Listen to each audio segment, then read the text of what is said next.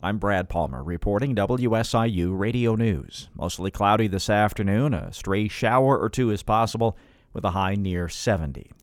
OSF Healthcare will seek to buy St. Margaret's Hospital in Peru. The hospital closed with just a few days' notice back in late January, leaving residents of that community without emergency medical care. Pending regulatory approval, OSF intends to reopen with an ER and, quote, select other services, end quote.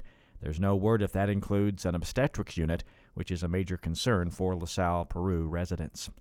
A national group says it wants to reclaim the significance of Cinco de Mayo, the anniversary of Mexico's victory over the Second French Empire at the Battle of Puebla in 1862. The win for Mexico secured its right to its own land, water, and culture.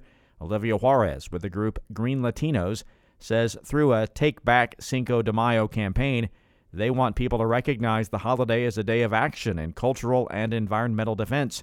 They say it's been hijacked by corporate interests to sell alcohol and stereotype Mexican culture. What we seek to do by taking back Cinco de Mayo is to enhance the holiday as a day of action, to reaffirm our commitment to protect public land, waters, and our cultures from those who seek to drill, mine, and otherwise destroy our communities. Juarez says their group wants to emulate the Mexican victory at the Battle of Puebla to now fight against the climate crisis, which they describe as the greatest challenge of our our lifetime. I'm Brad Palmer reporting WSIU Radio News.